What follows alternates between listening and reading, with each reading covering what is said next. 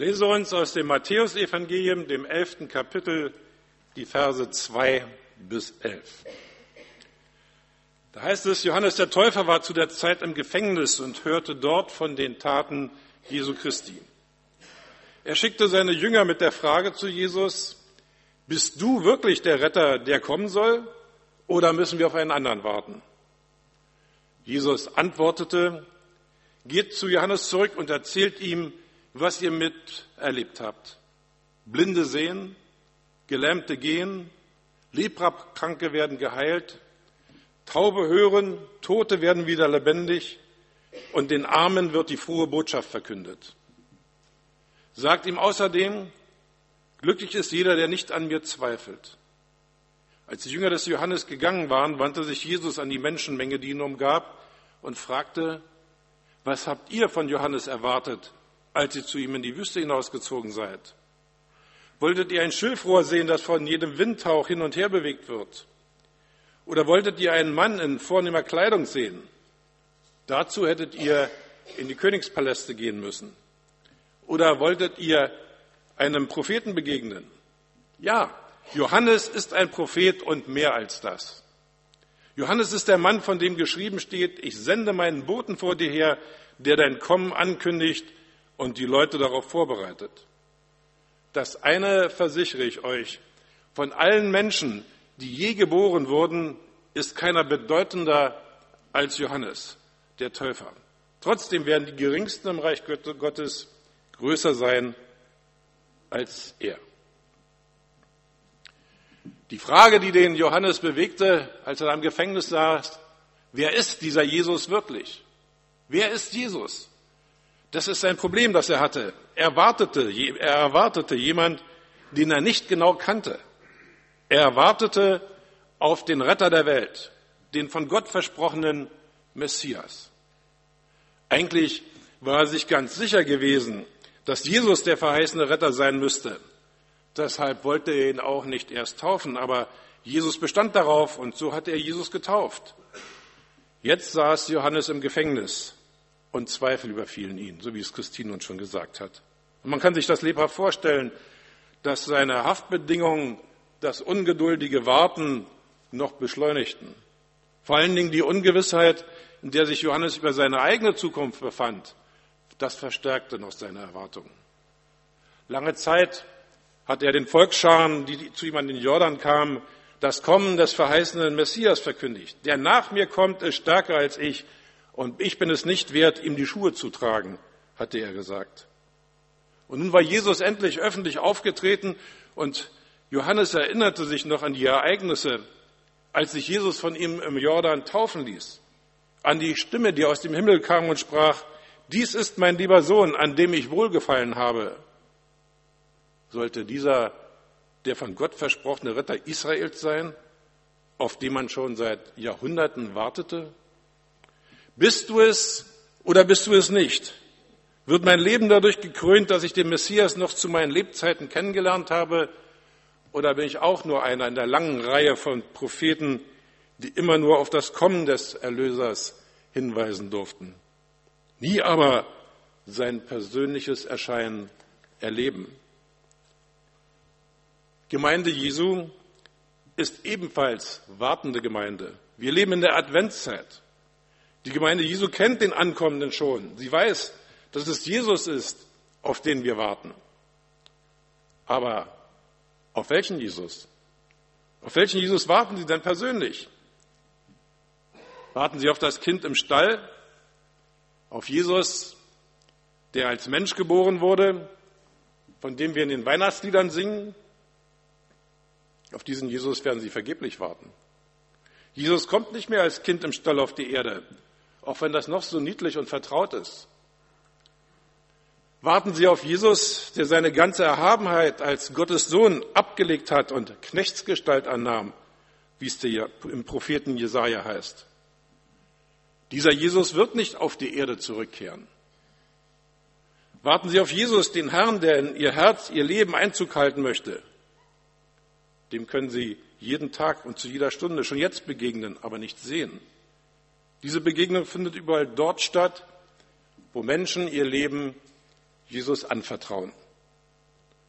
Warten Sie auf Jesus, den Bräutigam, wie ihn die Bibel auch beschreibt. Dieser Jesus wird kommen und sich mit den Christen vereinigen. Er wird mit uns zusammenleben wie in einer großen Familie. Seine Wiederkunft wird wie eine große Hochzeitsfeier für die Gemeinde sein. Auf diesen Jesus warten wir noch. Warten Sie auf Jesus, der kommen wird als Weltenrichter. Derjenige, vor dem sich alle Knie beugen müssen, der, bei dessen Kommen ein neuer Himmel und eine neue Erde geschaffen werden. Dieser Jesus ist noch nicht da. Aber auch in dieser Eigenschaft wird Jesus auf diese Erde sichtbar zurückkehren. Auf vierfache Weise ist oder wird Jesus auf diese Erde kommen. Als Mensch, als Erlöser, der ihr Leben gestalten möchte, als Bräutigam, der sich mit seiner Gemeinde vereinigen wird und als Weltenrichter. Und deshalb feiern wir vier Adventssonntage. Dabei ist kein Sonntag einem bestimmten Erscheinen zugeordnet. Advent erinnert uns daran, dass wir noch genauso Wartende sind, wie es Johannes der Täufer auch war. Schön. Sie wissen also, dass wir auf Jesus warten. Woran werden Sie ihn erkennen? Das war ja die Not des Johannes. Er war sich eigentlich sicher, dass Jesus der erwartete Retter war, aber angesichts seiner Situation und den Launen des Herodes musste er um sein Leben fürchten. Und er wollte nicht sterben, ohne die Gewissheit zu haben, dass wirklich der Jesus von ihm angekündigte Retter war. Wie Jesus aussah, wusste Johannes. Er hat ihn ja selbst getauft. Aber ob auch der erwartete Messias war, da war sich Johannes, seit er im Gefängnis saß, nicht mehr ganz sicher. Vielleicht hatte er sich doch geirrt. Und deshalb schickt er seine Nachfolger zu Jesus, um ihn zu fragen, bist du es, auf den wir warten? Jesus antwortet, geht zu Johannes zurück und erzählt ihm, was ihr miterlebt habt. Blinde sehen, Gelähmte gehen, Leprakranke werden geheilt, Taube hören, Tote werden wieder lebendig und den Armen wird die frohe Botschaft verkündigt. Den Messias erkennt man nicht an seinem Aussehen. Die eigenen Jünger haben ihn nach seiner Auferstehung nicht wiedererkannt. Allen Spekulationen mit Jesus-Erscheinungen, von denen man immer wieder hört, ist mit größter Vorsicht zu begegnen. Jesus ist nicht an seinem Aussehen zu erkennen. Jesus ist auch nicht an seinen Worten zu erkennen. Das ist eine zugegebene etwas heikle Aussage. Aber ich meine damit, dass jeder andere Mensch natürlich auch biblisch richtige Aussagen über Gott, den Menschen und die Welt machen kann. Und so ist es bis heute. Es gibt heute auf dieser Erde mehrere Menschen, die behaupten, die seien Jesus. Man kann ihn nicht mal an den Nägelmalen erkennen. Denn auf gleiche Weise sind zigtausende hingerichtet worden. Der Jünger Thomas hatte das Berühren der Wundmale Jesu als Beweis für seine Auferstehung gefordert. Als Jesus ihm die Gelegenheit dazu anbietet nach seiner Auferstehung, reicht die bloße Erscheinung Jesu aus, völlig aus, um ihn als Herrn und Gott anzubieten. Das einzige untrügliche Kennzeichen zum Erkennen des Heilandes Jesus sind die Wirkungen seiner Worte, seine Taten. Sünden vergeben, Kranke heilen, Behinderten die Behinderung nehmen, Toten das Leben zurückzugeben. Das kann nur der Messias. Die Botschaft Jesu an Johannes durch seine Jünger überbracht lautet, Blinde sehen, Gelähmte gehen, Leprakranke werden geheilt, Taube hören, Tote werden wieder lebendig und den Armen wird die frohe Botschaft verkündet. Das waren die Kennzeichen für Johannes, die überzeugender waren als manche Predigt Jesu. Seine Worte und Taten waren es, die ihn als den Retter auswiesen. Denn diese waren schon von den alten Propheten vorausgesagt worden, als messianische Kennzeichen angekündigt worden. Jetzt war er sich sicher, Jesus war der Verheißene. Jetzt konnte kommen, was wolle. Er hatte jedenfalls seine Mission erfüllt. Andere Kennzeichen haben wir heute auch nicht.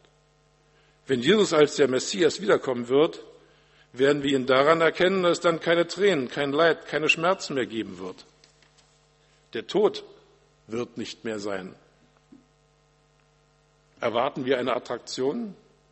Als die Jünger des Johannes gegangen waren, wandte sich Jesus an die Menschenmenge, die ihn umgab, und fragte, was habt ihr von Johannes erwartet, als ihr zu ihm in die Wüste hinausgezogen seid?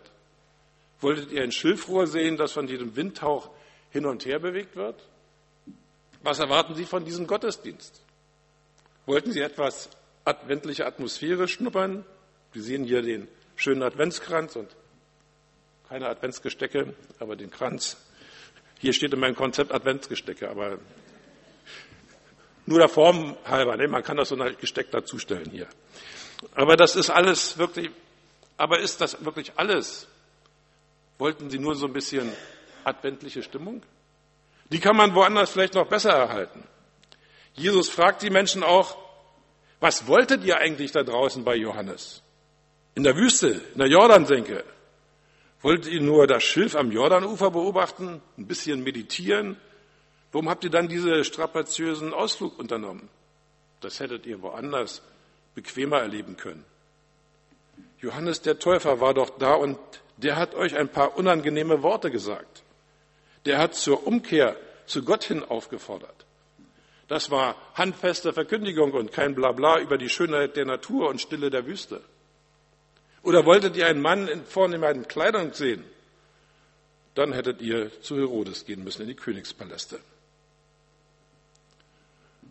nächsten Satz traue ich mich gar nicht zu sagen, aber vielleicht sind Sie auch nur hier, um einen gut aussehenden Prediger sehen zu wollen. Aber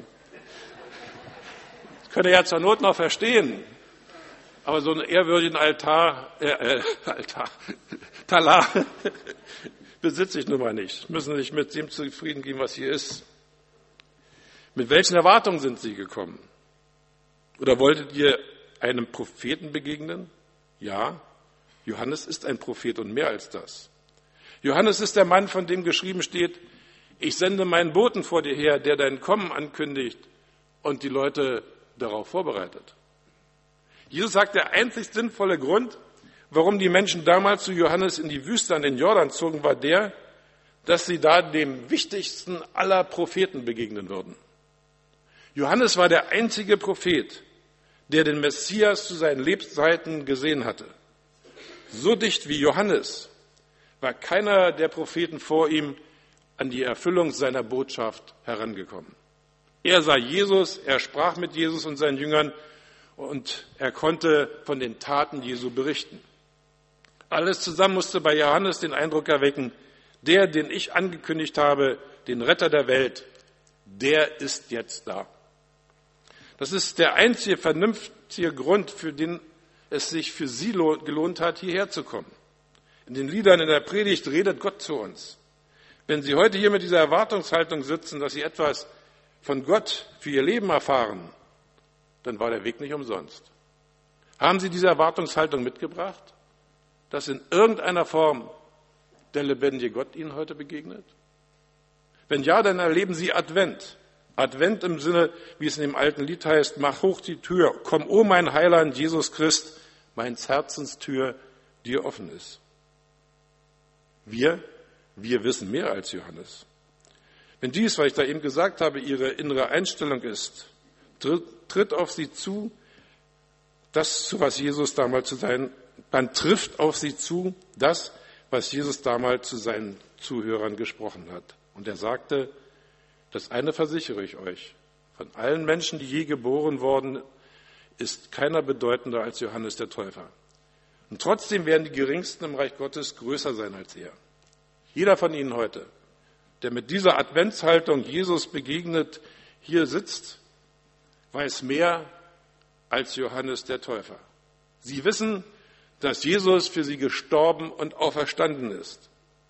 Sie wissen, dass er sichtbar wiederkommen wird. Das alles hat Johannes zu seinen Lebzeiten nicht mehr erfahren. Herodes hat Johannes vorher hinrichten lassen. Seine Jünger, die er zuvor zu Jesus gesandt hat, berichten ihm von, seinen, von den Taten Jesu. Und die waren ausdrücklich Zeichen dafür, dass Jesus der verheißene Retter sein musste. Das hat ihm Halt und Trost gegeben. Johannes starb mit der Gewissheit, der Messias ist da. Er wird sein Werk vollenden. Jesus hat mit seinem Leben für all ihre Versäumnisse, all ihrem Versagen bezahlt. Wenn sie es für sich akzeptieren, wird Gott sie für ihre Schuld nicht mehr zur Rechenschaft ziehen, wenn Jesus einmal wiederkommt. Dieses Wissen haben sie dem Täufer Johannes voraus. Und wer etwas weiß, der trägt auch Verantwortung für dieses Wissen. Wissen, das nicht weitergegeben wird, ist letzten Endes wertlos. Christen sind im Advent besonders daran erinnert, dass sie dieses Wissen über Jesu Wirken damals in Israel, heute in unserem Leben und morgen als wiederkommenden Weltenherrscher weitergeben. Die Botschaft von Jesus lässt sich am besten weitergeben, indem wir leben, was wir glauben. Wie kann man adventlich leben? In der Antwort Jesu an die Jünger des Johannes ist es uns gesagt. Macht die Augen auf. Was seht ihr? Schlagt die Bibel auf. Was lest ihr?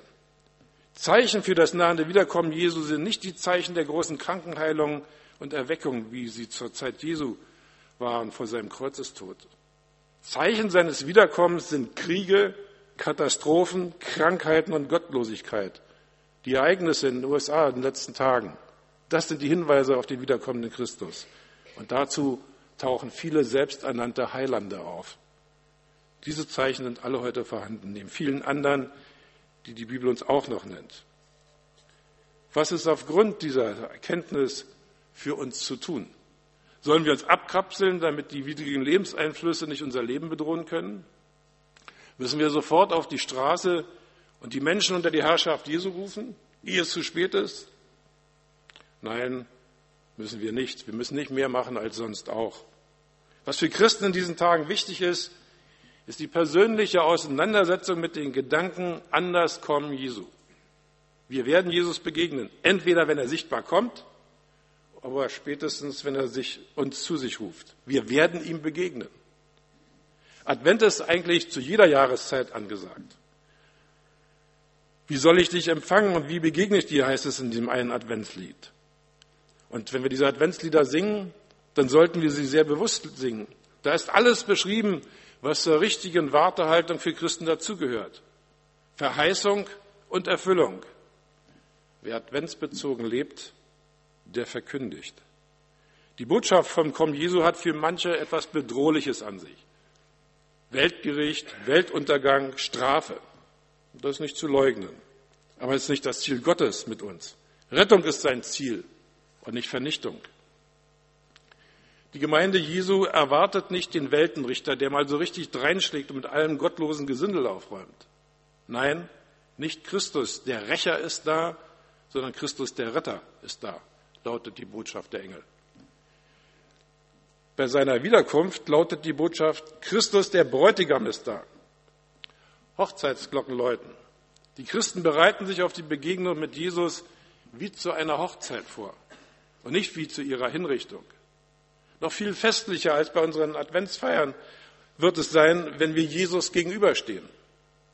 Jesu kommen ist Grund zur Freude, nicht zum Fürchten. Das ist unsere Botschaft in dieser Zeit. Fürchtet euch nicht, freut euch, Jesus kommt. Amen. Ich möchte mit uns beten. Herr Jesus Christus, und das ist wirklich Grund zum Freuen, weil du uns das sagst durch dein Wort. Du kommst wieder und du willst mit uns sichtbare Gemeinschaft haben. Du weißt, wie wir in dieser Welt leben und viele Dinge uns erschrecken lassen, gerade auch die Ereignisse in der letzten Zeit, die durch die Presse gegangen sind. Danke, Herr, dass du dich unser erbarmst und dass du uns zurüsten willst auf den Tag deiner Wiederkunft. Und dass wir das nicht mit Bangen sehen müssen, sondern mit großer Freude erwarten dürfen. Und dass wir dabei nicht unsere Alltagsgeschäfte vergessen müssen, sondern getreu das tun, bis du sichtbar da bist. Das, was du uns verordnet hast, wollen wir tun. Rüste uns aus mit deinem Wort und deinem Geist, damit wir anderen Menschen auch das bezeugen können, woran wir glauben. Dich, den lebendigen Herrn, unseren Erlöser. Amen.